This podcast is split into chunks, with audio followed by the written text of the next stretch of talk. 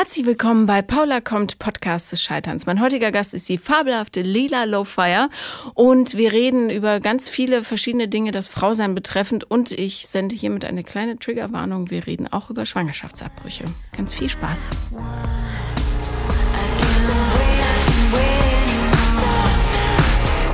Herzlich willkommen, Leila.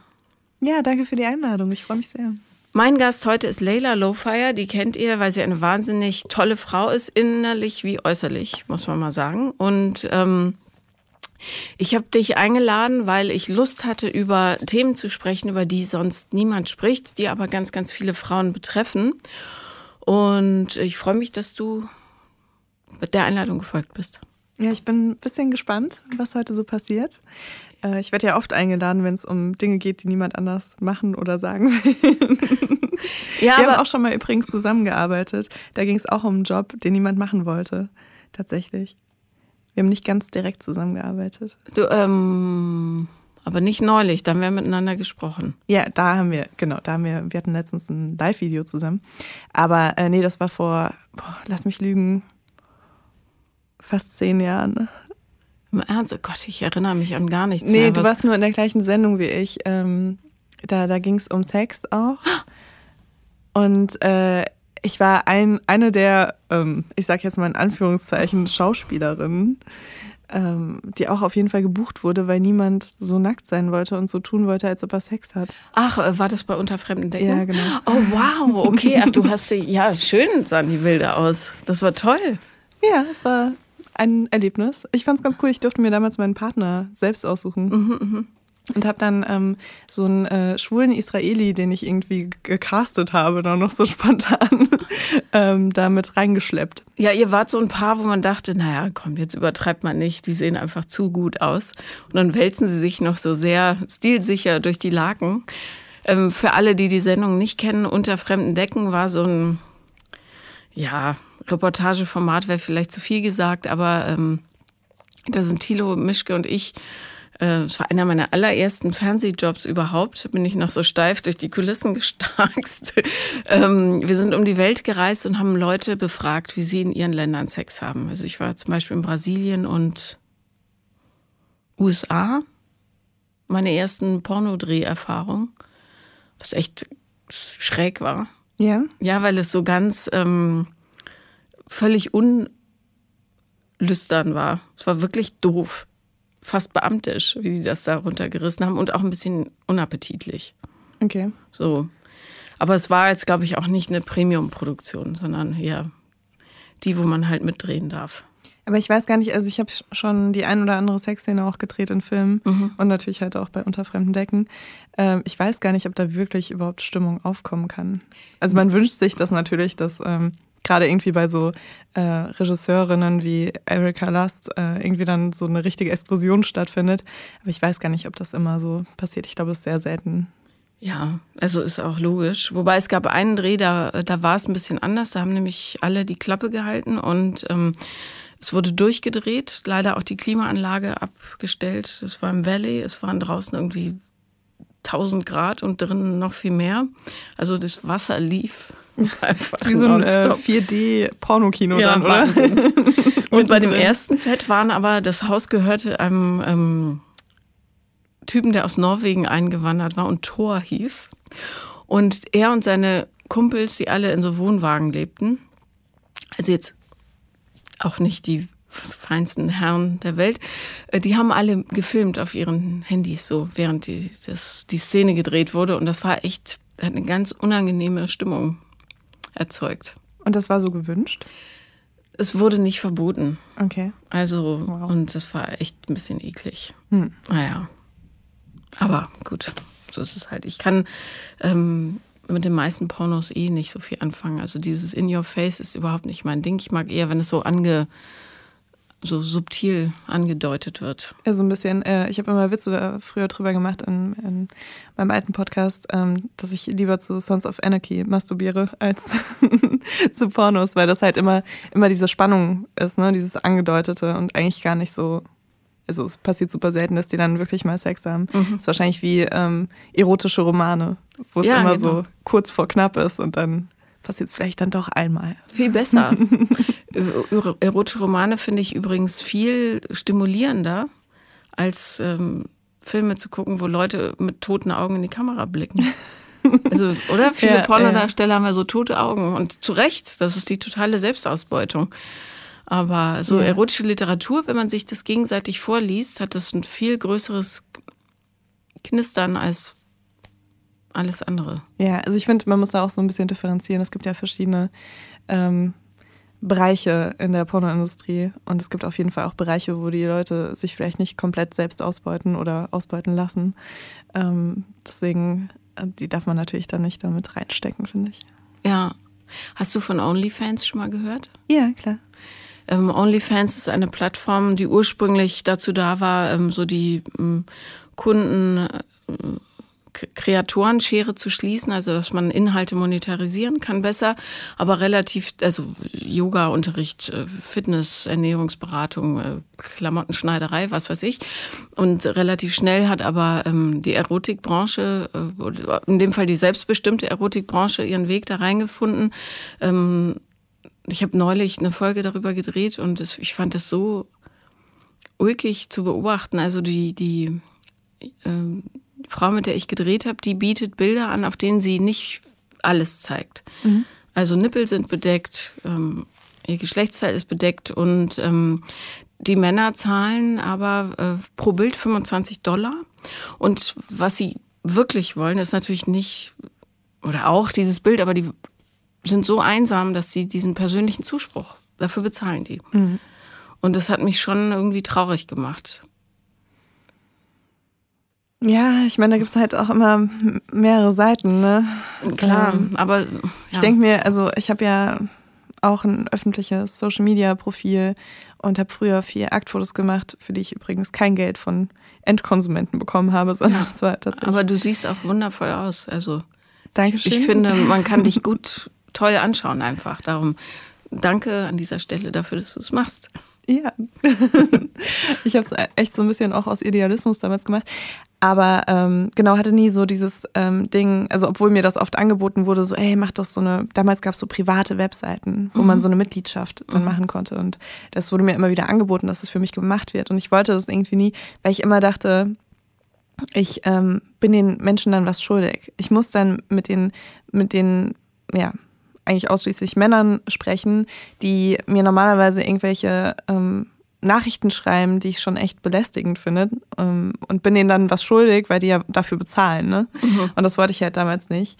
Und jetzt mit OnlyFans ähm, ist das ja irgendwie ist das ja genau dieser Markt, der da ähm, geöffnet wurde für so viele Menschen. Und ich finde das eigentlich schon eine ganz gute Sache, weil es ist ja einfach total ähm, im Einverständnis. Also auch wenn die Männer einsam sind und dann dafür Geld bezahlen, weil sie das brauchen, machen sie das ja, weil sie das wollen. Mhm. Und genauso andersrum eben auch.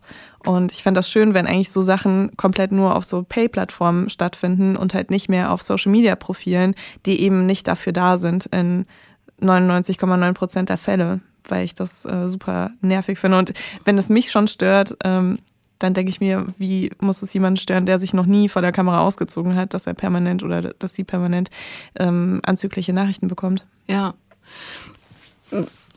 Mhm. Äh, ich glaube, das sind sogar zwei Geschichten. Also einmal die Vereinsamung der Gesellschaft und ähm, äh, die andere ist die totale Entgrenzung der Gesellschaft, dass es wirklich vielen Menschen äh, an einem Gemeinsinn fehlt, wie man mit anderen Leuten umgeht. Also ich würde, und ich kenne auch keine Frau, die einfach, äh, ja, ihre Vulva fotografiert und sagt, hier, zack. Und? Was sagst du? Super, oder? Das machen Frauen nicht. Und ähm, wenn Männer Oder verstehen... einfach so ähm, Vulva-Foto und dann so, ah, ich musste gerade an dich denken. Ja. ich dachte, dir könnte es gefallen. Ja. Denkst du auch gerade an mich? Ja. ja. Wobei das ähm, wäre spannend zu beobachten, ähm, inwiefern sich Männer wiederum davon in ihrer Intimität belästigt fühlen würden. Ich muss zugeben, ich habe äh, mal eine Phase gehabt, wo ich das ausprobieren wollte, mhm. weil ich so viel schlimme Nachrichten jeden Tag bekommen habe, dass ich ähm, mir überlegt habe, was ist, wenn Frauen anderen Männern diese Nachrichten schreiben. Ja. Und ähm, ich habe das halt dann auch an so größere Profile gemacht. Mhm. Das kommt bestimmt irgendwann auch nochmal zurück. Es waren jetzt auch nicht viele, irgendwie so, ich habe das irgendwie meinen Tag ausprobiert, habe irgendwie fünf Leuten geschrieben oder ja. so. Ähm, und es war tatsächlich sehr unterschiedlich, wie die Leute darauf reagiert haben. Ähm, also es haben sich nicht alle zurückgemeldet. Ich hoffe auch, dass ich die, die sich nicht zurückgemeldet haben, niemals in echt treffen werde. Ansonsten ist es ein bisschen unangenehm. Aber es war, waren wirklich Fotos von dir. Nee, ich habe, äh, obwohl, einem habe ich ein Foto geschickt tatsächlich. Ähm, aber es waren eher so anzügliche Nachrichten, mhm, mhm. die ich einfach so an Fremde rausgeschickt habe. Ja. Weil ich wollte wissen, ob, ob die dann darauf reagieren und ob die dann sagen, oh mein Gott, ich habe mein ganzes Leben darauf gewartet. Ne? Ja. Also ich meine, ich war da auch irgendwie, was, 19, 20, 21 mhm. oder so, ich weiß es nicht, aber es ist schon ein bisschen her. Und äh, war halt irgendwie noch so ein Experimentierlaune. Und äh, einer hat sich tatsächlich zurückgemeldet, mit dem hatte ich dann so ein bisschen geschrieben, aber dann haben wir auch irgendwann das Interesse verloren.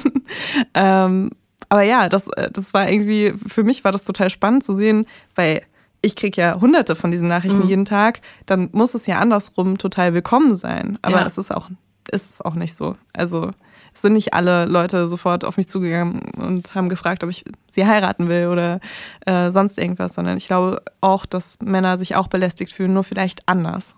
Mhm. Es gibt, äh, es gibt ja diese Videos im Internet, wo Hunde sich wahnsinnig anbellen durch die Zäune und dann geht der Zaun weg und dann gucken alle so, es wäre irgendwas hinter ihnen unheimlich spannend. Und ich glaube, so ist es wahrscheinlich da auch. Ja. Ich habe mal für die BZ, das ist in Berlin so eine Boulevardzeitung, da habe ich äh, gelernt. Ich war auf der Springerschule. Äh, und, ähm, du sagst es mit sehr viel Charme. Naja, mein Gott. Äh, es war eine gute Ausbildung. Wir waren aber, alle mal jung. Ja, ja, also in der Familie kam es nicht gut an, dass ich mich mit Springer eingelassen habe. Naja, jedenfalls ähm, habe ich die Idee gehabt, wir gehen rum äh, in diese ganzen Baustellen, die damals in Berlin waren und suchen den tollsten Bauarbeiter des Jahres. Und wie machen wir das? Eine weibliche Fotografin und ich, weil die pfeifen noch Frauen immer hinterher. Mhm. Was passiert ist, ist, dass die ja fast weggelaufen sind. Mhm. So, und dann habe ich den proletenhaftesten Fotografen genommen, den ich finden konnte bei uns und bin mit dem über die Baustellen, habe dann immer denen die Fragen gestellt, so bescheuerte, wie, was hast du für eine Schuhgröße, was für ein Bizepsumfang, äh, bist du Polier, bist du ähm, hier Gerüstbauer und so weiter. Ähm, und dann haben die immer, also ich habe die Fragen gestellt und sie haben ihm geantwortet und ich habe mitgeschrieben. So funktionierte das. Und ähm, das war die erfolgreichste Aktion, die die BZ überhaupt hatte. Wir haben säckeweise Zuschriften gekriegt. Wow. Hier, ich, ich guck mal, ich bin, ähm, keine Ahnung, Vorarbeiter, ich bin das, ich bin das. Oder mein Mann ist. Das war total. Aber da habe ich äh, zum ersten Mal in meinem Leben diese Dynamik verstanden. Mhm. Ähm, die nicht richtig ist natürlich, aber es war faszinierend, ohne Frage. Ich muss auch sagen, das ist auch so ein bisschen mein, meine Geheimwaffe irgendwann gewesen. Ich habe lange Zeit in äh, Berlin-Moabit gewohnt. Mhm. Ähm, und also so richtig auf einer sehr beliebten Straße und ähm, wurde eigentlich jeden Tag angequatscht. Draußen. Also Turmstraße da die Ecke? Ja, so. Ja, ich habe in der Bredow-Straße gewohnt mal früher. Ah, ja. Das war, okay. hat mich gestellt. ja, so die Turmstraße ist ja fast noch, obwohl nach hinten raus ist sie ein bisschen voller, aber ähm, ja, in der Turmstraße habe ich auch mal gewohnt, aber da, wo es ruhig ist. Ja. Ähm, genau, aber das war eine andere Straße, auch super belebt und äh, ich konnte eigentlich nicht rausgehen, ohne schon nach einem Meter mhm. irgendwie blöd angequatscht zu werden. Und ich habe wirklich alles probiert. Das war echt die Jahre, die ich dort verbracht habe. Das war wie so experimentieren, ob es überhaupt einen Weg gibt, um nicht äh, blöd angequatscht zu werden ja. oder das oder einfach in Ruhe gelassen zu werden. Weil ich fand es auch zusätzlich nochmal schlimm, dass ich da gelebt habe, die Leute mich jeden Tag gesehen haben und sie mich trotzdem jeden Tag belästigt haben. Mhm. Weil irgendwann denkt man ja so, man hat vielleicht so eine Immunität oder so, weil man da jeden Tag vorbeigeht. Und wenn man dann noch einen Hund hat, mit dem man jeden Tag raus muss. Naja, jedenfalls ähm, habe ich so verschiedene Sachen ausprobiert. Äh, Menschen anschreien, Menschen bedrohen, keine Ahnung, einfach ignorieren. Ähm, und das Einzige, was wirklich funktioniert hat, war Handy rausnehmen, anfangen zu filmen und zu fragen, ähm, kannst du noch mal kurz sagen, was du gerade gesagt hast? Kannst mhm. du mir kurz erklären, warum du mir das gerade gesagt hast? Ähm, ich würde das einfach nur gerne wissen. Dann kam die nämlich mit, ja, das ist illegal. du kannst mich hier nicht filmen. Das ist mein Persönlichkeitsrecht. Und so, dann waren die auf einmal super äh, Juristen alle. Ja, ja. Und das hat echt ganz gut funktioniert. Das habe ich am Ende viel gemacht. Mhm. Du bist eine große Frau. Ich glaube, wenn man so eine ganz kleine Frau ist, ist das wahrscheinlich, traut man sich das vermutlich nicht. Aber es ist ein guter Tipp.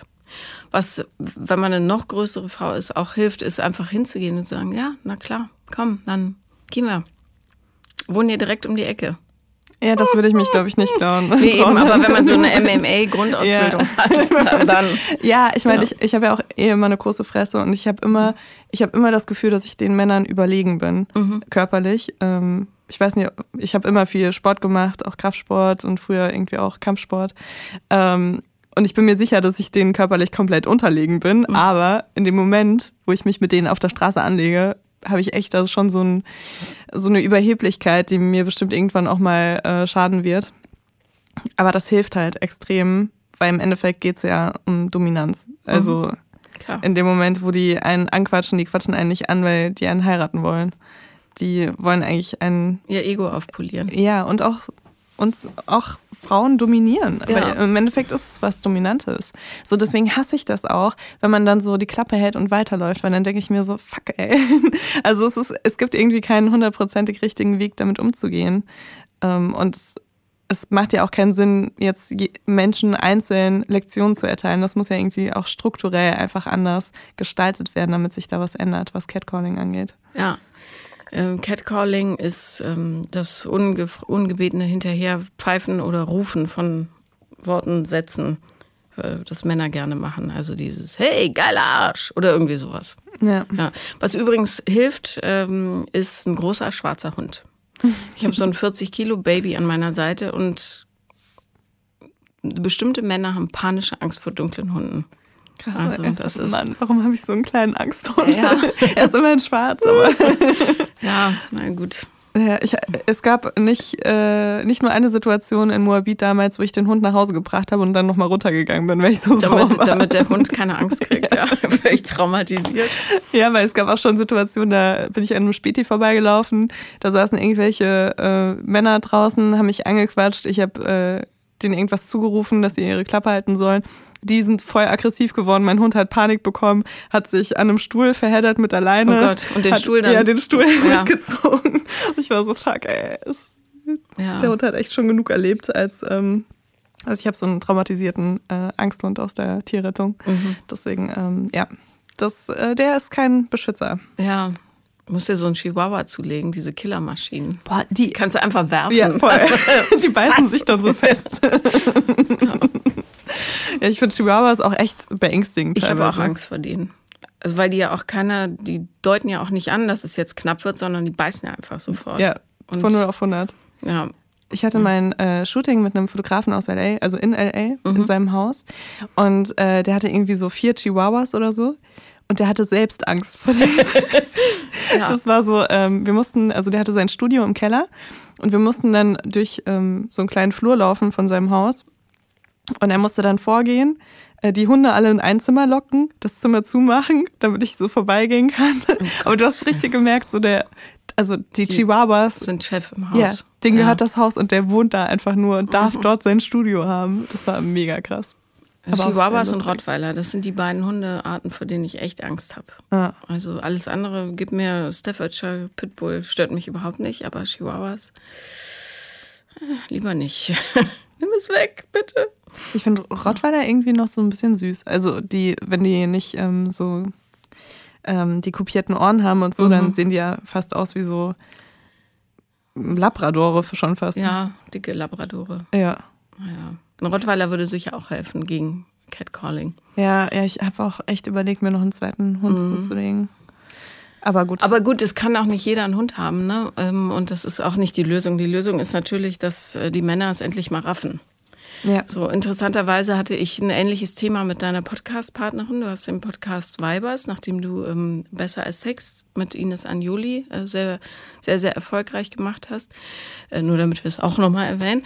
Und ähm, aber dieses Thema ist ja so universell. Ich habe, ähm, ich bin manchmal beschämt, wie wenig klar mir das war bis vor ja noch nicht so vielen Jahren. Jetzt habe ich auf Netflix den Film Moxie gesehen mhm. von Amy Poehler. Der spielt in der Highschool und die Tochter von Amy Poehler ähm, äh, kommt auf eine neue Schule und, oder ist es eine neue Schule? Nee, Quatsch, sie kommt nach den Ferien zurück und die haben so ein, so eine, so eine, so ein Ranking immer, most bangable ähm, Best Rack, also schönste, äh, schönstes Dekolleté und so weiter. Und sie, ähm, dann kommt ein neues Mädchen auf die Schule, genauso ist, und die beginnt dagegen zu rebellieren und dann gründen sie so einen Mädchenclub, um dieses Patriarchat oder diese patriarchalen Strukturen irgendwie aufzulösen. Und ich bin wahrscheinlich gar nicht das Zielpublikum von dem Film, aber es hat mich so berührt. Äh, ist jetzt nicht der beste Film aller Zeiten, aber das Thema war so toll, weil ich auch darüber nachgedacht habe, was wir in der Schule alles noch so für normal empfunden haben. Mhm. Wie scheiße das ist. Ja. also, und wie cool das ist, dass die jetzt alle so aufwachen und denken, nee, machen wir jetzt nicht mehr. Aber sind das wirklich alle oder sind das. Nein. Ist das unsere Bubble, die uns sagt, das ist jetzt irgendwie. Ne, ich glaube, es ist schon ein bisschen außerhalb der Bubble auch. Es ist natürlich vielleicht nicht auf dem Land, ne, wo du, wo du, wo du auch noch so ein bisschen mehr auf Strukturen setzen musst, damit du da klarkommst. Aber ähm, ich habe schon das Gefühl, dass es in den kleineren Städten, also Köln, ja, Bonn, das, ähm, wir sitzen halt hier in Berlin ja. und äh, also für mich ist eine Kleinstadt sowas wie Freiburg. Also ich habe da zehn Jahre gelebt ja. und ich kann mir nicht vorstellen, dass es da irgendwie so richtig abgeht. Aber Freiburg ist ja eine Studentenstadt. Ich glaube schon, dass da viel diskutiert wird darüber. Also in Bonn habe ich, ähm, da bin ich aufgewachsen, das ist jetzt auch nicht viel größer, seien wir ehrlich. Ähm, da hatte ich schon das Gefühl, dass im Freundes- und Bekanntenkreis, also deren Kinder, dass die total anders drauf sind. Also die Mädchen, dass die ähm, wirklich einfach viel, viel selbstbestimmter sind. Und dieses, ich muss jetzt aber gefallen, das spielt da keine große Rolle mehr. Also ja, in meinem alten Bekanntenkreis. Und selbst wenn es eine Bubble ist, wird es sich ja fortsetzen. Also mhm. es ist ja wie ein Pilz, das wächst dann, was toll ist. Ja, es sind noch ein paar Jahre, aber meine Jungs, die machen so eine Scheiße nicht mehr. Mhm. Also bin ziemlich sicher. Hoffe ich. Wenn, dann müsste ich mich selber ohrfeigen. Ja, aber ich weiß gar nicht, ob das unbedingt was ähm, nur mit der Erziehung zu tun hat, weil das ist ja auch so ein Gruppending. Mhm. Also man sieht ja selten irgendwie einen Typen, der einer Frau hinterherruft oder so. Also zumindest in Berlin nicht. So, es gibt ja auch Länder, wo das irgendwie so ein bisschen anders ist. Ähm, und damit meine ich vor allem Amerika. Ich habe das Gefühl, in Amerika kannst du echt, äh, also da ist es aber irgendwie schon so, so ein anderes Catcalling. Mhm. Also da sagen dir die Leute teilweise so, ja, hab einen schönen Tag. Und das war's. Die erwarten halt nichts. Äh, die also es gibt ja. da halt alles, ne? Es gibt ja. auch das eher negative Catcalling, aber das finde ich schon so, ähm, wenn ich nicht darauf antworten muss und die Leute nicht mir hinterherlaufen und sauer auf mich sind, so, dann ist es für mich schon eine Erleichterung. ja. Aber ähm, ja, was, jetzt habe ich den Faden verloren gerade. Ähm, du sagtest, in Amerika ist das Catcalling anders und ich, weil ich sagte so, davor, ja, dass genau. meine Jungs hoffentlich, genau. also genau, mit Erziehungsfrage. Ja. Mit dem mhm. Gruppending meinte ich so, dass, ähm, dass ich oft das Gefühl habe, dass das auch so aus Langweile halt passiert, dass dann so eine Gruppe junger Männer einfach dann irgendwo abhängt und äh, die dann abwechselnd irgendwelchen Mädels hinterherrufen und die anderen das dann so feiern, weil sich einer entweder zum Affen macht oder halt irgendwie da äh, Frauen auf die Nerven geht. Ja. Aber ich glaube, je, je häufiger das diskutiert wird, desto beschämender ist das dann auch für die, die es noch machen. Irgendwann. Nicht sofort, aber ich habe schon gute Hoffnung. Also ein bisschen entwicklungsfähig ist die Menschheit ja. Nicht massiv, aber so ein bisschen. Ja ich habe einfach manchmal das Gefühl, also weil ich bin auch total in meiner Feminismus-Bubble und beschäftige mich ja extrem mit solchen Themen und denke auch, eigentlich kann das ja niemand mehr machen, ohne sich blöd zu fühlen, mhm. nachdem man so viel darüber weiß. Aber dann äh, spreche ich irgendwie mit jemandem aus einem ähm, aus einem Kreis, der irgendwie so komplett abgeschottet ist von meinem und denke mir so, wow, das ist einfach so, das ist nichts rübergeschwappt. und äh, die, die Leute leben immer noch genauso wie bevor man das überhaupt alles sich aneignen konnte an Informationen. Mhm. Also was, glaube ich, wirklich noch äh, groß ist, ist dieses äh, sexuelle Vergleichen, so, dass man, ähm, wobei das Mädchen ja auch machen, dann müssen wir uns auch so ein bisschen an die eigene Nase fassen. Ich habe ja früher auch, äh, mein erstes Buch ist eine Katastrophe, da kann ich überhaupt nicht mehr draus lesen, was einfach eine Unverschämtheit ist. Aber ich habe das so ohne nachzudenken vor mich hingeschrieben, weil ich dachte, ach, pff, mich kennt ja keiner und darüber können Frauen lachen. Ähm, aber ähm, dieses, ähm, wie ist denn die im Bett? Oder wie ist denn der im Bett? Das muss halt, da muss es da muss es auch greifen. Weil das geht eigentlich nicht, sondern wie gut hast du dich dabei gefühlt? Das wäre eigentlich die Frage. Und hast du wirklich darauf geachtet, dass ähm, beide irgendwie ja, glücklicher da rausgegangen sind, als sie vorher waren? Nicht wie gut ist sie oder wie, wie sieht der Penis aus oder was weiß ich, wobei man das ja auch besprechen kann. Aber mein Gott, also diese Bewertung da rauskriegen aus dem ganzen Sexsystem. Ja, ich bin da natürlich ähm, auch kein gutes Beispiel, weil bei Besser als Sex haben wir fast ausschließlich nur das gemacht, dass wir darüber gesprochen haben, ähm, wie natürlich auch, wie der Sex so funktioniert hat, ne? Ja. aber auch sehr auf den anderen fokussiert, ne? weil das ist natürlich super einfach und das ist auch verdammt unterhaltsam.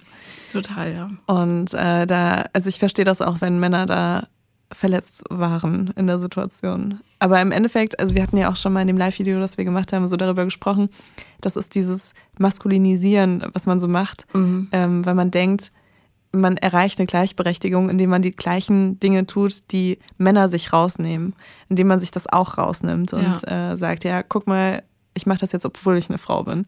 Und das ist zwar auf der einen Seite natürlich irgendwie klug, so, weil weil dann erst die Aufmerksamkeit so wirklich darauf gelenkt wird, weil die Leute sagen, oh mein Gott, wie kann sie darüber sprechen und ist eine Frau und äh. Und dann sagt man, ja, aber guck mal, das machen Männer seit schon immer und dann ist da so ein bisschen mehr ähm, Diskussion auch, die zustande kommt. Aber auf der anderen Seite ist es natürlich kompletter Schwachsinn, weil wir wollen ja nicht die gleichen schlechten Dinge machen, die Männer machen, sondern wir wollen ja eigentlich, dass die Männer die gleichen guten Dinge tun, die wir auch irgendwie tun wollen. Mhm. Aber ja, ähm, ich, ich weiß nicht, ich bin da auch so, also klar, bewerten ist echt kacke und so, aber ich finde es einfach extrem gut, wenn man offen über Sex spricht. Und wenn das damit anfängt, dass man eben Menschen im Bett bewertet, dann ist es ein erster Schritt.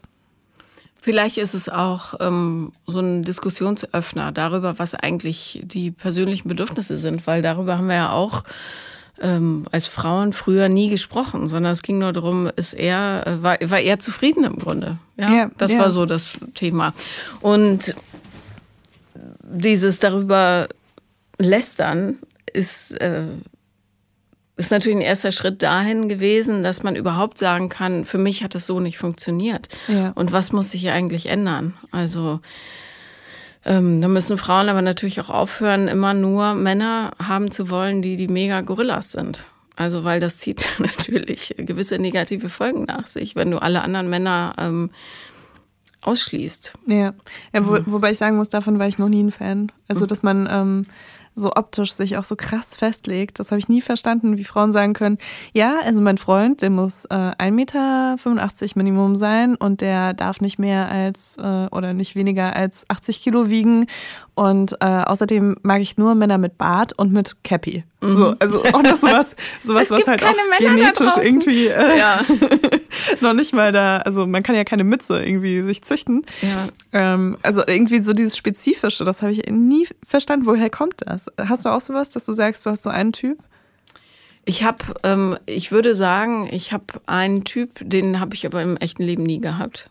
Also krass. Aber wenn, wenn du es jetzt sagst, vielleicht ändert sich das nächste Woche. ja. Also ich hatte immer, also zumindest seelisch zartere Männer. In meiner Fantasie hätte ich tatsächlich so einen totalen Macher. Das ist aber, glaube ich, auch schwierig, weil ich so eine Macherin bin. Und dann hast du zwei so Alphas, die sich gegenseitig das Reh versuchen aus dem Maul zu reißen.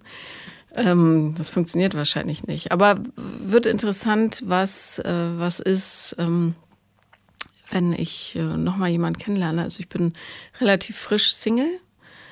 Ähm, aber das hat sich, wir haben uns super friedlich äh, so auseinandergelebt und auseinanderdividiert nach elf Jahren. Oh wow. Ähm, aber es ist, also das ist, glaube ich, die sanfteste Trennung aller Zeiten gewesen. Aber weil es einfach so zu Ende erzählt war. Das ist total toll. Ich kann das jedem nur wünschen, dass das nicht mit so einem Ego-Schmerz verbunden ist. Ähm, jetzt, wo ich erwachsen bin und einigermaßen reflektiert, äh, soweit bisher halt, ähm, wird es interessant, was ich als nächstes, äh, zu welcher Art Mann ich mich hingezogen fühlen werde. Bin ich selbst gespannt. Das ist ja eigentlich nochmal so eine komplett neue Selbstfindung auch, oder? Total. Dass man, also ob sich die Bedürfnisse geändert haben oder Ja. wo man sich selbst sieht. Und man malt ja auch immer so ein bisschen so eine Geschichte von sich selbst, wenn man äh, wieder anfängt zu daten und dann verschiedene Männer trifft. Also auf Dating habe ich ja sowas von gar keine Lust, aber Gibt es überhaupt jemanden, der wirklich, also ich, ich weiß, ich hatte früher mal Lust auf Dating, aber ich hatte halt auch einen Sex-Podcast, ne? Also Ja, so ein bisschen war das auch daten, meine, ja. meine Recherche wahrscheinlich. Ähm, aber gibt es wirklich jemanden, der sagt, ich habe richtig Bock auf Dating? Also ich kenne zumindest Frauen in meinem äh, Bekannten- und Freundeskreis, die das nicht anders aushalten. Aber das ist, glaube ich, eher ein Thema, das äh, mit sich selber nicht aushalten. Dass die sobald die, die, die Sonne sich senkt, zack, irgendeine Dating-App rausholen müssen, damit äh, die Stille nicht zu laut wird. Und mein Leben ist so voll, alleine mit den ganzen Tieren, um die ich mich kümmern muss, dass ich wirklich die Vorstellung, mit jemandem zu chatten, da muss ich mich doll übergeben, wirklich, bei dem Gedanken. Und vielleicht ist es auch so eine Berufskrankheit, ja. Ich ähm, höre so viele Horrorgeschichten, ich mag gar nicht. Ich warte auf äh, das Schicksal. Okay. Irgendwann ding oder halt auch nicht. Naja. Aber also in meiner Vorstellung gibt es irgendwie so zwei Arten von Menschen, die, die ähm, immer mit, ähm, mit Menschen aus ihrer Umgebung dann wieder zusammenkommen. Ne? Also ich kenne eine Frau, die ähm, alle Ex-Partner von ihr waren irgendwie mal mit ihr befreundet oder im gleichen, in der gleichen Vorlesung oder äh, gefühlt ähm, irgendwie der Handwerker, der mal vor der Tür stand. So. Ja. ähm, und die dann halt einfach Dating so komplett ablehnen. Und dann gibt's die Leute, die halt wirklich so irgendwie so gefühlt die Würfel irgendwie jedes Mal werfen, um äh, neue Leute kennenzulernen. Würdest du dich in eine Kategorie einordnen oder bist du mal so, mal so? Ähm, ich war nur einmal auf Dating-Apps. Das war nach der Trennung von meinem Ehemann. Und das war ein traumatisches Erlebnis. Darum, also Aber das ist ja Damals- jetzt auch schon ein bisschen her, ne? das ist äh, her und damals fehlte mir wirklich, also A, das Gefühl für mich selber und B, auch das Gefühl für andere, weil ich dachte immer, ach, der sieht ja putzig aus, der ist bestimmt super, was ja häufig nicht so ist. und ähm, aber aus Leute, die ich schon kenne oder so, nee. Also ich, meine Idee wäre, jemanden kennenzulernen und wirklich kennenzulernen und dann zu merken, oh, das fände ich schön.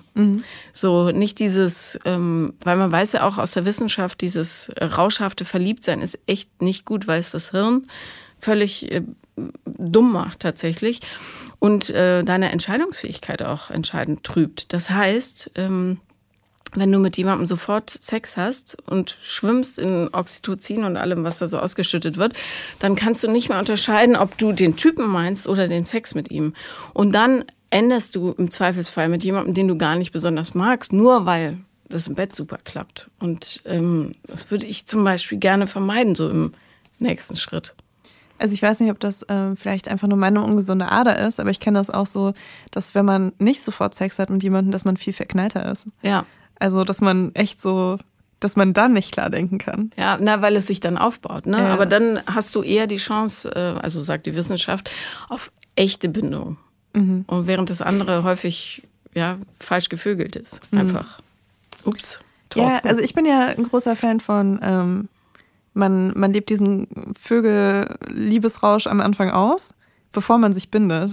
Also so, man hat irgendwie Sex und sieht sich ganz oft und dann kommt irgendwann der Punkt so, nach so zwei, drei Monaten, wo man sich so denkt, okay, jetzt ist irgendwie so, dass man hat sich erstmal so ein bisschen ausgevögelt ähm, und jetzt kann man sich mal Gedanken drüber machen, wer dieser Mensch überhaupt ist. So, Ja. Das ist irgendwie so eine andere Art von Kennenlernen. Ähm, ich kenne auch echt so den einen oder anderen Mann, der das genauso auch gerne hat. Aber ich weiß nicht, ob ich da nicht so ein kleines Alien bin wahrscheinlich. Nee, überhaupt nicht, weil ähm, in diesem Podcast erwähne ich häufiger die Drei-Monats-Regel. Und tatsächlich ist es wissenschaftlich gestützt, das, was du auch erlebst, ähm, dass nach drei Monaten äh, tatsächlich der Hormonspiegel den ersten Dip nach unten nimmt und du dann wieder klar siehst und merkst, ah, puh, da habe ich mich in was reingesteigert, was vielleicht doch nicht so die Basis ist. Und darum sage ich immer, gebetsmühlenartig, bitte wartet drei Monate, bevor ihr Häuser gemeinsam kauft. Alles schon da gewesen. Zusammenzieht, Kinder zeugt, Hunde rettet, was weiß ich. Ja. Also drei Monate mindestens, weil Männer äh, gibt es Studien zu, äh, sich nach drei Monaten erst entscheiden. Vorher denken die gar nicht groß. Mhm.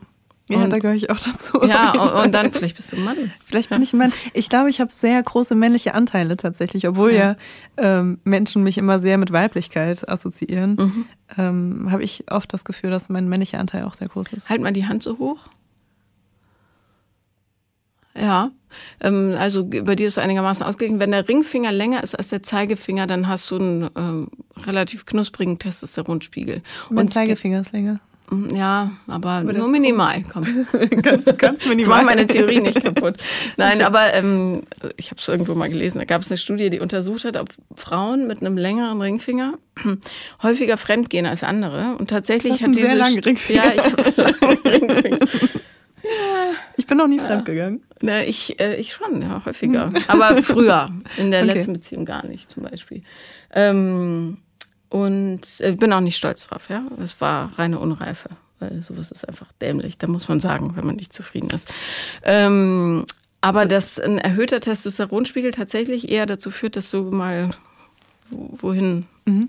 ja, anders. Kann ich, kann ich verstehen so, aber ich denke, dass ähm, der Hormonspiegel und die Persönlichkeitsanteile nochmal komplett unabhängig voneinander sind. Ja. Weil es kann ja auch sein, dass ich meine männlichen Persönlichkeitsanteile so krass ausprägen musste, so früh, einfach um so ein bisschen besser überleben zu können äh, in verschiedenen Situationen. Ja, kann gut sein. Und ich glaube, ich habe mir immer sehr viel von Männern abgeschaut und ich hatte auch immer fast, fast immer mehr männliche Freunde als weibliche. Und habe das, glaube ich, echt so ein bisschen aufgesaugt, weil ich ganz lange dachte, ich muss, um, um irgendwie gut klarzukommen, muss ich mir die Sachen von den Männern abschauen. Mhm. Weil das natürlich die, die Folgereaktion ist, wenn man merkt, okay, die sind irgendwie so in vielen Sachen bevorteilt oder ja. äh, kommen besser klar. Moabit ist schuld. Ja, nee, das war schon lange vor Moabit auf jeden Fall. Du hast übrigens, apropos ähm, Durchkommen, äh, du hast auf deiner Insta-Story einen tollen Ring gepostet. Das, das, fand ich eine super Idee. Da hat eine Designerin aus den USA, ne, mhm. ne, wenn ich es richtig verstanden habe, so einen Ring ähm, entworfen, der im Grunde vorne wie ein Dreieck zusammenläuft oder so eine Spitze. Ja, eigentlich ist ein Ring, der vorne flach ist, auf der Faust flach und dadurch zwei Spitzen hat. Ah, okay. Vorne, warte mal. Wie? Ja, das, also wenn, wenn du eine Faust machst mit dem Ring, ja. dann ist er eigentlich flach. Mhm. Aber dadurch hat er ja rechts und links eine Spitze und du kannst ihn dann mit einer Fingerbewegung, kannst ihn so ein bisschen drehen und dann hast du eine Spitze vorne. Ah, okay, alles klar. Gut, dann habe ich es falsch gesehen. Auf jeden Fall ist der dazu da, jemandem auf die Omme zu hauen, wenn er dir zu nahe kommt, oder? Also ich weiß gar nicht, ob man das sagen darf. Ähm, ich werde immer von Männern äh, gemaßregelt auf Instagram, wenn ich über diesen Ring spreche. Im Ernst? Ja. Weil Schlagringe in Deutschland ja verboten sind. Das ist ja nur ein nützliches Juwel, was du da hast. Genau, deswegen ja. spreche ich auch nicht mehr darüber. Aber ja, das ist auf jeden Fall, ähm, also das Label heißt Knockout New York. Mhm. Das sagt schon einiges. Und ähm, ja, es ist auf jeden Fall ein Ring, der einem so ein bisschen mehr Sicherheit gibt und die verkauft, ähm, so, und bezahlte Werbung natürlich. Ja. Sie verkauft ähm, so Kunststoffringe, aber sie verkauft auch so ein bisschen edlere mhm. Silber- und Goldringe. Und ich habe mir da letztes Jahr zum Geburtstag habe ich mir so einen Goldring anfertigen lassen. Und äh, keine Ahnung, ich mag das einfach. Also ist nicht so, als ob ich jetzt abends rausgehe oder so. Aber ich fühle mich auf jeden Fall sicherer, wenn ich ein Pfefferspray dabei habe oder eben einen Ring anhabe oder einen Schlüssel in der Hand habe oder so die üblichen Dinge, die man dann so gerne bei sich hat. Ja, und äh, das ist wieder äh, so problematisch, dass die Männer sich dann beschweren, anstatt zu überlegen, was ist eigentlich mein Anteil, ja, dass Frauen solchen Schmuck tragen müssen. Ja. Was kann ich ändern, damit Frauen einfach sagen können, juhu, ich gehe zum Rock durch den Park und mir wird nichts passieren. Ja. Also. Ja, und ich meine, es ist so einfach, das Minimum zu tun als Mann. Ne? Mhm. Und ich habe letztens hab ich ein Video gesehen, was total viral ging. Ähm, ich weiß gar nicht, ob das war das in, in Japan. Also auf jeden Fall äh, war das ein Video von Frauen, die auf der Straße belästigt wurden. Und dann kam am Ende der Held, ein Mann, der ähm, sein Leben darauf ausgelegt hat, auf der Straße rumzulaufen und diese Frauen aus den Situationen rauszuretten. Mhm. Und es war so richtig, es war so richtig unangenehm, das anzuschauen, weil im Endeffekt ist es eben das Minimum, was man machen sollte, wenn ja. man sieht, dass jemand belästigt wird, einfach da einzuschreiten. Und dieses Video war echt so mit Happy End. Jetzt gibt's diesen Helden, der durch die mhm. Welt reist und das so macht. Und ich war so wütend, als ich das gesehen habe. Ja, zu Recht. Also du hast ja auch gepostet über die Sarah Everard, die ist in ähm, bei London äh, oder in London ist ja noch ein Stadtteil, wenn auch am Arsch der Heide, ähm, umgebracht worden von einem Polizisten, der gerade aus dem Dienst kam. Und ähm, es hat eine ganz große Diskussion über Sicherheit im öffentlichen Raum für Frauen äh, losgebrochen, Gott sei Dank. Und eine Grünen-Politikerin dort hatte auch vorgeschlagen, dass man so eine, ähm, äh, wie sagt man, Curfew? Ähm, Ausgangssperre mhm. für, ähm, für Männer ab 18 Uhr einführen sollte. Wow. Wo ich ehrlich gesagt dachte, boah, wie geil wäre das denn? Ja, dann könnte man krass, endlich ne? draußen rumlaufen. So. Aber das ist so schlimm, ja, dass, ja. dass man nur unter Bedingungen frei draußen rumlaufen kann. Als Gott, stell dir vor, man könnte so im Sport-BH einfach joggen gehen oder ja. so, weißt du? Einfach so. Ja. Wie, ohne dass irgendjemand einen blöd anmacht oder man verfolgt wird oder, oder joggen gehen. Ja, du gehst immer im Wald joggen, ähm, mit dem kleinen Hund vielleicht was das ist leider nicht so ein Joggingpartner, aber. Okay, gut. Aber mhm. ich, ich könnte joggen gehen, was ich nicht so gerne mache. Aber ähm, ich habe zwei große Hunde, mhm. ja. Und da fühle ich mich super sicher. Aber Frauen ohne Hunde müssen sich halt die ganze Zeit umdrehen. Ja. Meine Freundin trägt immer irgendwas mit Neon und grüßt jeden, damit sie weiß, wenn sie mal äh, irgendwo verbuddelt wird, dann erinnern sich die Leute wenigstens dran. Mhm. Die ist hier vorbeigegangen, ich weiß noch. Krass. Das ja. ist auch voll die. Ja, es ist eigentlich so scheiße, dass man so viele Survival-Techniken braucht. Aber ich mache mir da auch drüber Gedanken und ich kriege auch sehr viele Nachrichten, weil ich auch oft poste, dass ich im Wald joggen gehe. Und ähm, aber ich mache auch ganz viele Sachen, um so, so das Risiko zu minimieren. Ich poste zum Beispiel nie zu der Zeit, wo ich wirklich joggen gehe, sondern mhm. meistens ein paar Stunden später oder manchmal auch am nächsten Tag oder so. Also ja. ich poste nicht meine regelmäßigen Joggingzeiten. Nee, ist auch dämlich, wenn man es macht, aber. Und ich poste auch nie ähm, Stücke vom Wald, die man erkennen könnte, mhm. irgendwie mit Schildern oder sonst irgendwas, damit niemand weiß, in welchem Wald ich bin. Ja. Ähm, ich gehe unterschiedliche Strecken. Ich äh, drehe mich oft um weil ich gerne mit Musik joggen gehe und ich mache zwischendurch immer Pausen und ich laufe zum Beispiel auch nie so lange und so intensiv, dass ich keine Luft mehr kriege oder so, sondern schaue immer, dass ich äh, unter so einer gewissen Belastungsgrenze bleibe. Falls du mal die Luft brauchst. Ne? Ja, falls ich mal die Luft brauche, um dann ja. nochmal loszulaufen, weil ich Angst habe, dass ich dann irgendwie zu äh, benommen schon bin oder sonst irgendwas. Ne? Ja. Ich habe auch wahnsinnige Angst, in der Öffentlichkeit in Ohnmacht zu fallen, tatsächlich. Mhm. Ähm, und das ist halt auch beim Joggen so. Also ja, klar. Irgendwie ist es so krass, dass man dann so verschiedene Strategien anwendet. Ich habe neulich so eine Auflistung äh, gesehen, was ähm, Frauen machen können, um sicherer zu sein in der Öffentlichkeit. Unter anderem Jacken halt nicht zumachen, damit sie da rausschlüpfen können, wenn sie jemand am Kragen fasst und laut telefonieren, auch wenn es nur ein imaginärer Anrufer ist und so. Das ist furchtbar. Ich will mhm. das nicht mehr tun müssen. Ja. Bloß weil sich an 50, also nicht alle Männer, ja. Das heißt dann immer, was sind nicht alle Männer schlecht? Ja, aber ähm, neulich habe ich so einen schönen Vergleich gesehen. Du wirst in einen Raum mit Schlangen geworfen und nur ein paar davon sind giftig. Was machst du? Ja. Hast du Angst vor allen Schlangen? Natürlich. Ja. Weil du nicht doof bist. Weißt ja nicht, welche. Dass man überhaupt diese Diskussion mit nicht alle Männer führen muss. Ich habe die auch jedes Mal, also nicht nur seit dem letzten Fall irgendwie, sondern immer, wenn ich irgendwas poste, wo Frauen sich belästigt fühlen oder äh, un ungerecht behandelt fühlen oder sonst irgendwas, kommen immer Nachrichten von Männern, die sagen, ja, aber es sind ja auch nicht alle Männer so. Mhm. Und dann gibt es ja auch Frauen, so, so Und wir brauchen jetzt hier Minimisten, die für die Menschen, für die Männerrechte eintreten, damit die nicht diskriminiert werden. Weil es gibt nämlich diese drei Männer, die haben noch nichts gemacht und die fühlen sich jetzt unberecht, ungerecht behandelt. Mhm. Also um das jetzt mal überzogen zu sagen. Ja, ne? ja. Statt ähm, sich um das Thema zu kümmern und zu schauen, wie kann man das ändern? Also wie kann man das einfacher machen? Ja. Und es geht ja teilweise dann um so Sachen wie Femizide oder sowas, ne? wo, wo ich mir denke, wie kannst du, wenn du davon hörst, dass äh, Frauen einfach umgebracht werden, weil irgendjemand in seinem Ego verletzt ist oder sonst irgendwas, wie kannst du in diesem Moment die Diskussion um dich, also äh, das, dich in den Mittelpunkt dieser Diskussion rücken, indem du sagst, aber ich habe noch nie eine Frau umgebracht. Mhm. Wie, wie schlimm ist das bitte? Ja. Ja, ja. Oder, aber ich habe dunkelhäutige Freunde. Ja. Das ist genau dasselbe. Ja, genau. Also ja, erkenn doch an, dass es da ein Problem gibt. Ja. Also, es geht halt nicht mal. um dich. Und, ja. und wenn, wenn du dich nicht angesprochen fühlst davon, dass wir über irgendwelche Arschlöcher sprechen, dann geht es auch erst recht nicht um dich. So, dann kannst du einfach zuhören oder du lässt es und guckst später wieder weiter. Ja, ja, ja, klar. Das ist auch, das will mir nicht in den Sinn, dass sowas nicht in den wirklich, äh, ich will es nicht wieder über die aktuelle Schulsituation rummaulen, aber man könnte die Zeit echt auch sinnvoller nutzen, zum Beispiel mit äh, Gesellschaftserziehung. Ja? Wer toucht wen an?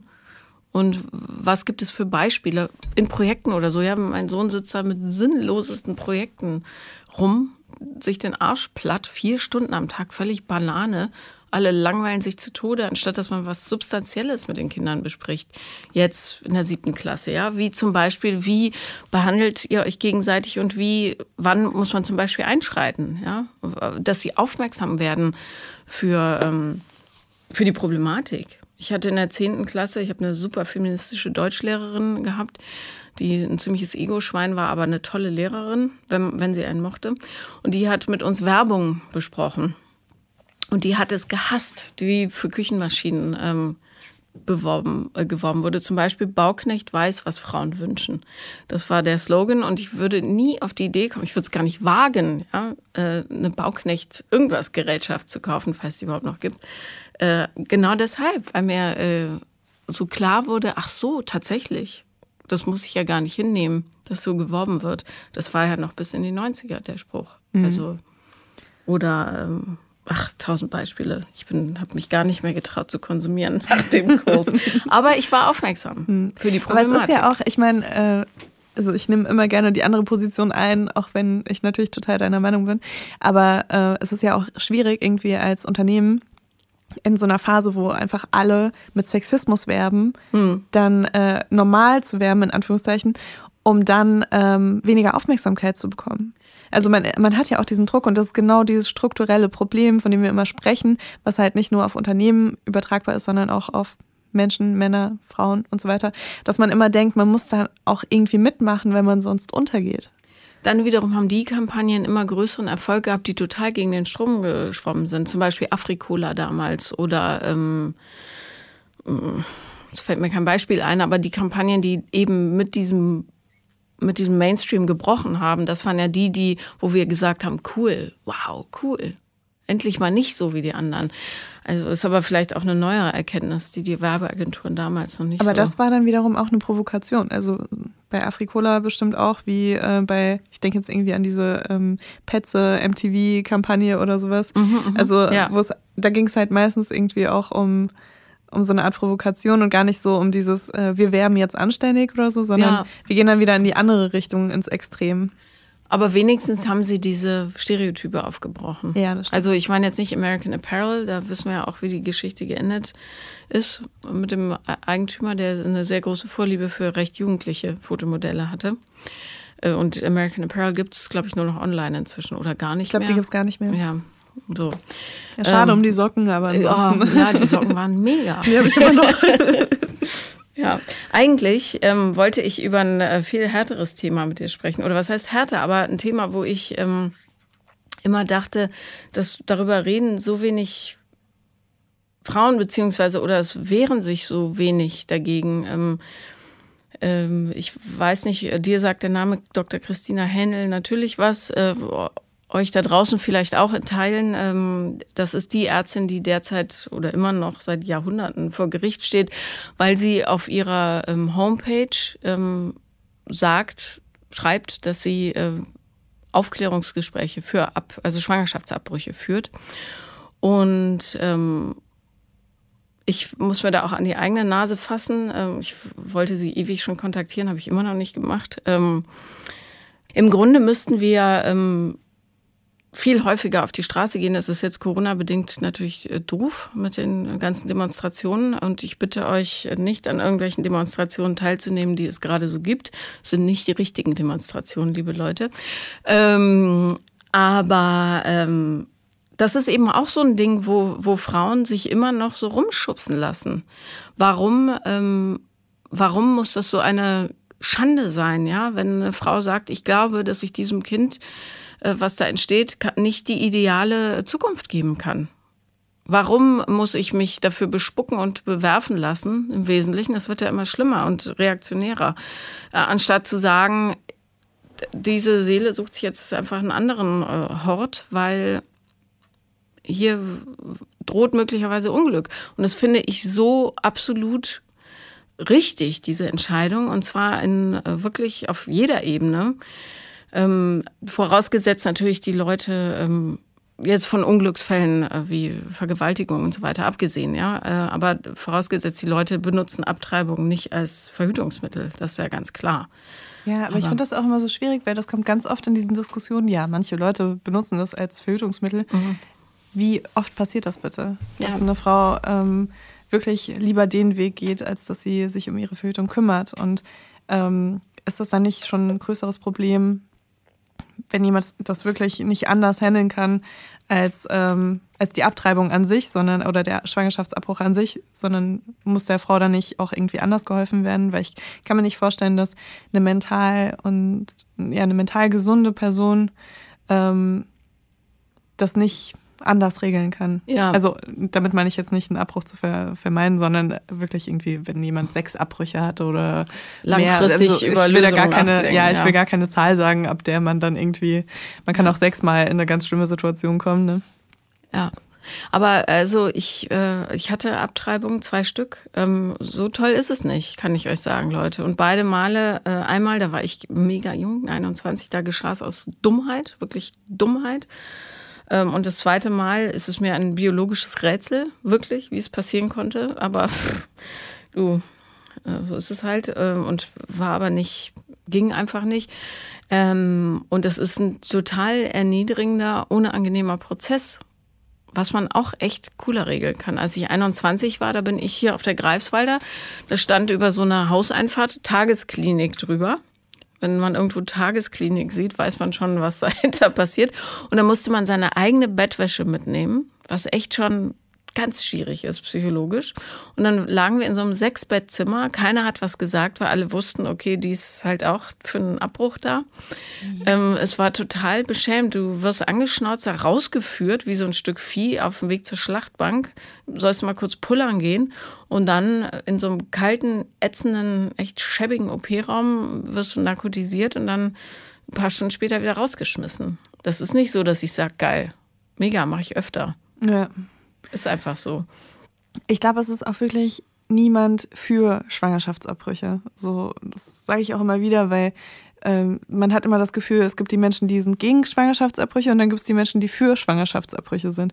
Ich glaube, niemand ist für einen Schwangerschaftsabbruch. Ja. Ich glaube, Menschen sind einfach nur für die Entscheidung, die freie Entscheidung, die man haben muss, meiner Meinung nach, ähm, um sich zu überlegen, will ich wirklich das Kind behalten oder ähm, wähle ich einen anderen Weg. Mhm. So, und ich glaube nicht, dass irgendjemand Bock hat auf einen Abbruch und sich sagt, geil, nächste Woche wieder gleiche Zeit. Ja, mega. So, das war ja. so ein schönes Erlebnis. Weil ich meine, es hat auch so viele, so viele Auswirkungen, auch äh, nicht nur psychisch, sondern es ist auch körperlich äh, eine große Anstrengung, je nachdem, was man auch macht. Ja. Ähm, und das ist nichts, was man, keine Entscheidung, die man leicht trifft. Nee, eben. Und äh, weil du vorhin meintest, ähm, sechs äh, Abbrüche, da muss man über andere Lösungen nachdenken. Da fällt mir eine Sache ein. Da war ich mal als Reporterin bei einem Gerichtsprozess in Potsdam. Eine Frau äh, hatte, es war eine ganz schlimme Geschichte, die hatte ähm, ihre Babys verbuddelt im Grunde, erstickt und verbuddelt. Und oh das kam dann irgendwann raus, sechs Stück an der Zahl. Und ähm, wie sie das erzählt hat, merkten alle, auch der Richter, wie wahnsinnig hilflos die in ihrem Leben ist, weil die wirklich auch nicht so super schlau war und die hatte einen ganz beschissenen Mann offenbar und schrecklich prekäre Lebensumstände.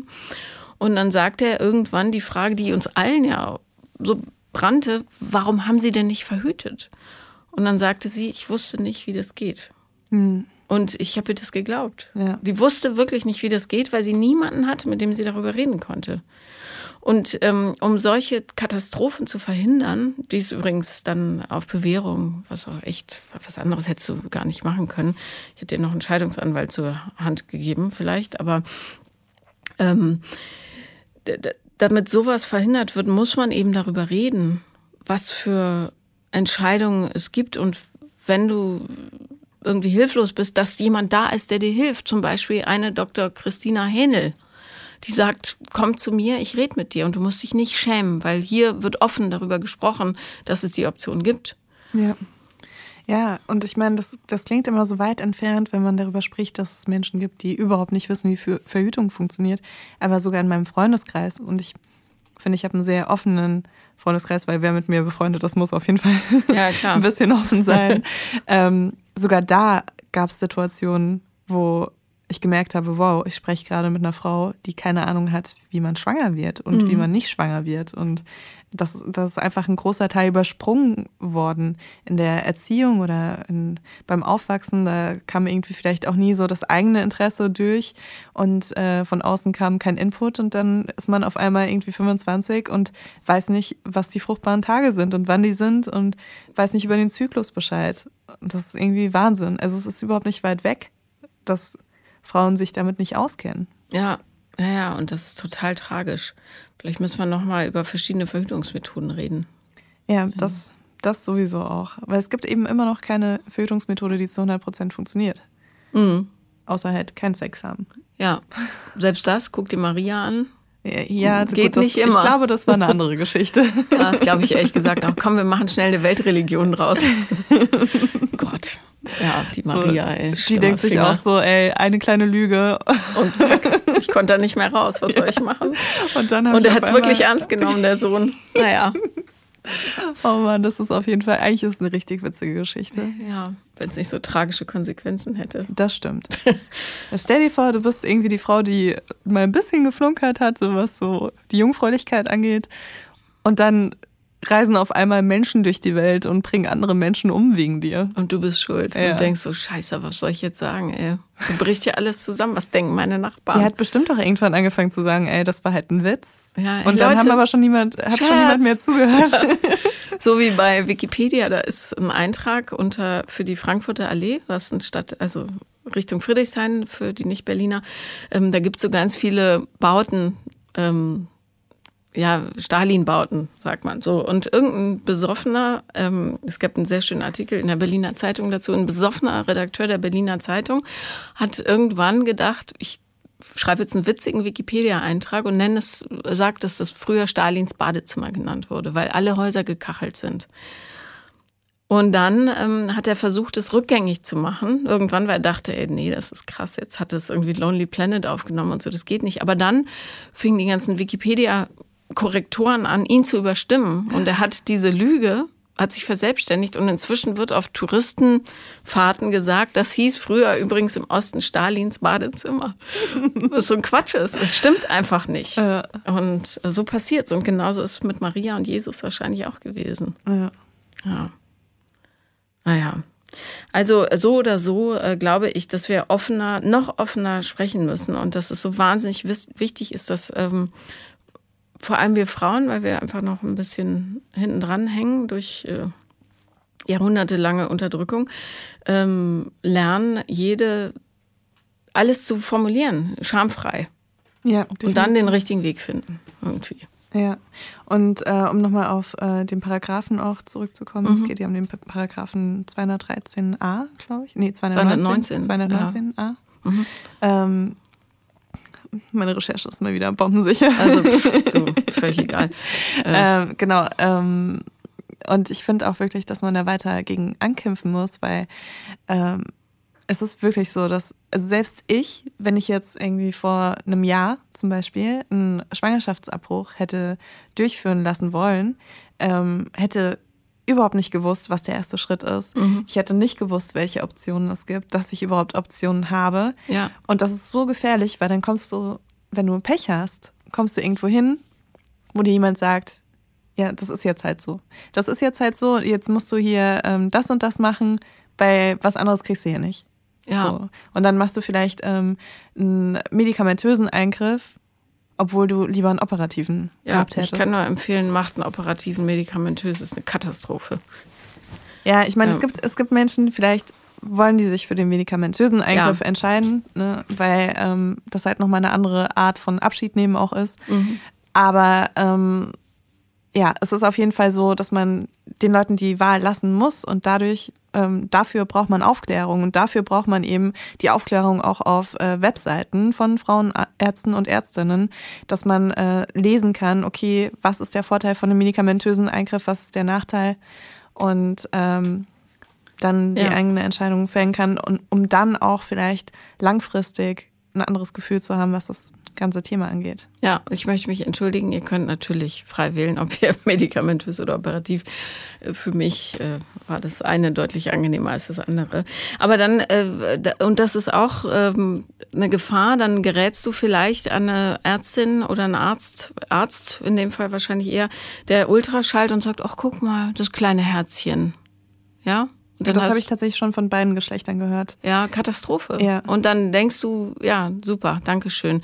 Das ähm, äh, ist ja noch nicht mal, also dieses kleine Gewächs, ja, ist vielleicht ein Zentimeter groß und er sagt, guck mal. Noch nicht mal wahrscheinlich in dem ja, Moment. Er hat schon Ärmchen und Beinchen. Ich sehe es mhm. winken, guck mal, hallo Mama. Mhm. Ich meine, sowas gibt es wahrscheinlich auch, solche Arschlöcher. Ja. Und dann ist es ja noch katastrophaler. Ja. Vor allem, wenn du, wenn du auf diese Menschen angewiesen bist, ähm, was die Informationen angeht. Ja. Weil du hast im Moment nur diesen einen Frauenarzt oder die Frauenärztin, die vor dir steht und sagt, oh, guck mal, das Herz äh, schlägt schon und äh, du wirst bestimmt eine ganz tolle Mutter und, und du bist auf diesen Menschen angewiesen, um zu wissen, was jetzt deine Optionen sind und du kannst diesen Menschen aber nicht vertrauen, weil dieser Mensch offensichtlich dich dahin manipulieren will, dass du eine Entscheidung fällst, die nicht deine Entscheidung ist, sondern die von jemand anderem. Für den Menschen am angenehmsten, ja. ja. Also der Ablauf ist so. Du merkst, dass deine Periode ausbleibt. Es gefällt dir so nicht, aus vielen verschiedenen Gründen. Du sprichst mit dem anderen Beteiligten darüber. Das ist wichtig, nicht heimlich irgendwelche Aktionen machen. Ähm, dann geht ihr idealerweise gemeinsam zum Arzt, sagt, es gibt ein Problem, wir haben nicht den emotionalen Raum, kein Geld, äh, was auch immer. Ähm, und dann sagt der Arzt oder die Ärztin, ähm, okay, das sind die Optionen, nämlich ähm, medikamentös oder äh, operativer Eingriff. Haben Sie sich das gut überlegt? Ja, nehmen Sie sich zwei Tage Bedenkzeit. Dann müsst ihr euch diesen beschissenen Schein holen. Im Zweifelsfall, es gibt auch Ärzte, die sagen, wir verzichten da jetzt drauf, dann geht ihr zu Pro Familia, hört euch kurz an, wie äh, blöd alles ist und dass jedes Kind, äh, also da, da gibt es auch Geschichten, dass äh, verschiedene Beratungsstellen dann auch nochmal versuchen, einem äh, in Entscheidungen reinzureden, mhm. die nicht ihre sind. Ich habe ähm, allerdings von Pro Familia habe ich äh, tatsächlich bis jetzt noch nichts Schlechtes gehört. Ja, weil es gibt verschiedene stimmt. Also, Beratungsstellen. Ja, genau. Also ich muss auch mhm. sagen, äh, ich habe eine Ärztin gehabt, die hat mir das Gespräch, sie sagte, dieses Katholikengeschwätz erspare ich Ihnen jetzt mal. Bei dem anderen musste ich. Ähm, ist auch okay. Äh, und ich, Pro Familia hat sich tadellos verhalten, muss ich sagen. Aber es gibt äh, andere Beratungsstellen, da kann es eben blöd laufen. Und ähm, dann macht ihr einen Termin aus.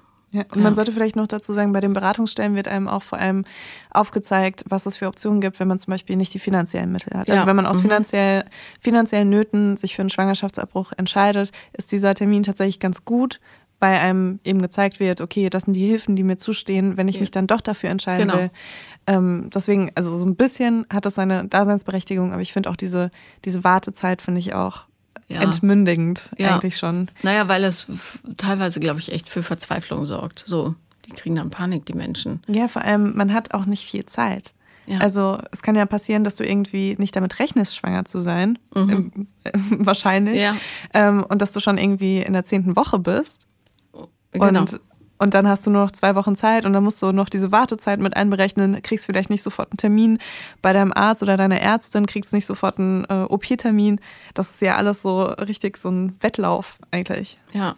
Also mein einzig wirklich großer Wunsch ist, dass kein Kind irgendwie so ungewollt ist, dass man es ins Gebüsch wirft. Das finde ich so schrecklich, weil es so viele Möglichkeiten gibt und so viele Leute, die gerne Babys aufnehmen Bitte legt mir keine Babys vor die Tür, weil ich würde sie alle nehmen. Bitte tut's nicht, genau wie mit Tieren. Ich, ich würde sowas oh. nicht im Podcast sagen. Aber ja, gut. Ähm, ja. Aber ja. Ich, also ich habe mhm. ja, ich habe auch Pferde gehabt und so, deshalb. Naja. Ähm, aber äh, also wirklich, und das ist die Ursache für solche Taten sind wirklich mangelndes Vertrauen in andere Menschen und mangelnde Aufklärung. Mhm. Und wenn jeder weiß, dass wir uns gegenseitig tragen, dann passiert sowas nicht. Und das tun wir. Ja. Man muss nur um Hilfe bitten. Also. Ich finde es auch immer ein bisschen schwierig, was so bei den Pro-Lifern als Argumente irgendwie dann zählen, weil da wird ja oft, oft auch äh, dieses Argument genannt, von wegen, es gibt halt andere Leute, die freuen sich über Kinder, die können keine Kinder bekommen, mhm. deswegen sollst du jetzt dieses Kind austragen. Ja. Und das finde ich dann auch wieder so ein ja, Entmündigen und vor allem auch ähm, so eine Schwangerschaft, die ändert alles. Ja. Also äh, die verändert dich körperlich komplett, die kann dich hormonell komplett verändern. Äh, die verändert dich emotional komplett. Ja, ja. das auch. Mental. Ähm, wenn du zum Beispiel auch zu Depressionen oder Angststörungen neigst, kann es passieren, dass die einfach multipliziert werden.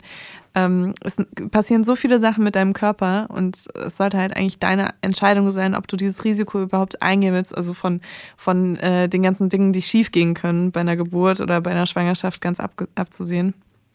Ähm, und das finde ich dann eben auch nicht gut, wenn dann äh, das als Argument gebracht wird, so ja, komm, stell dich nicht so an, jetzt bist du mal, trägst du mal neun Monate das Kind aus und danach gibst du es einfach jemand anderem in, ja. in, auf den Arm so. Das, das ist, ist, ja nicht wie Stuhlgang haben. Also ja. Es gibt immer noch Frauen, die sterben im Kindbett, ja. ja. Meiner Nachbarin ist das Becken gebrochen. Oh Gott. Sie hat gesagt, jetzt knackt's. Ich kann es fühlen, die hatte zum Glück eine PDA. Oh Gott.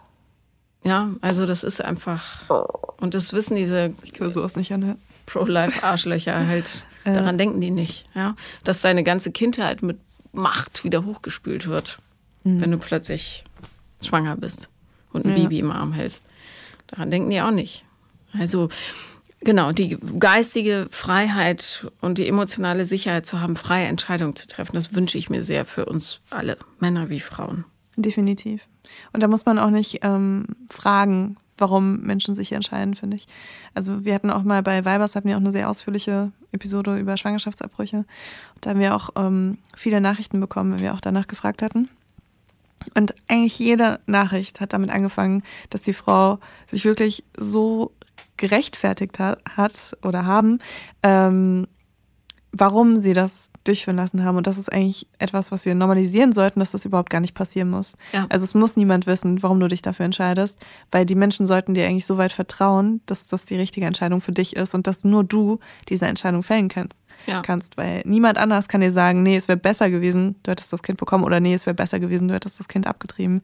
Das ist deine Entscheidung und du bist die einzige Person, die alle Faktoren kennt und auch kennen muss und niemand anders muss äh, das nachempfinden können. Ja. Und die einzige Frage, die man stellen darf, ist, wie kann ich dich unterstützen? Genau. Keine andere. So.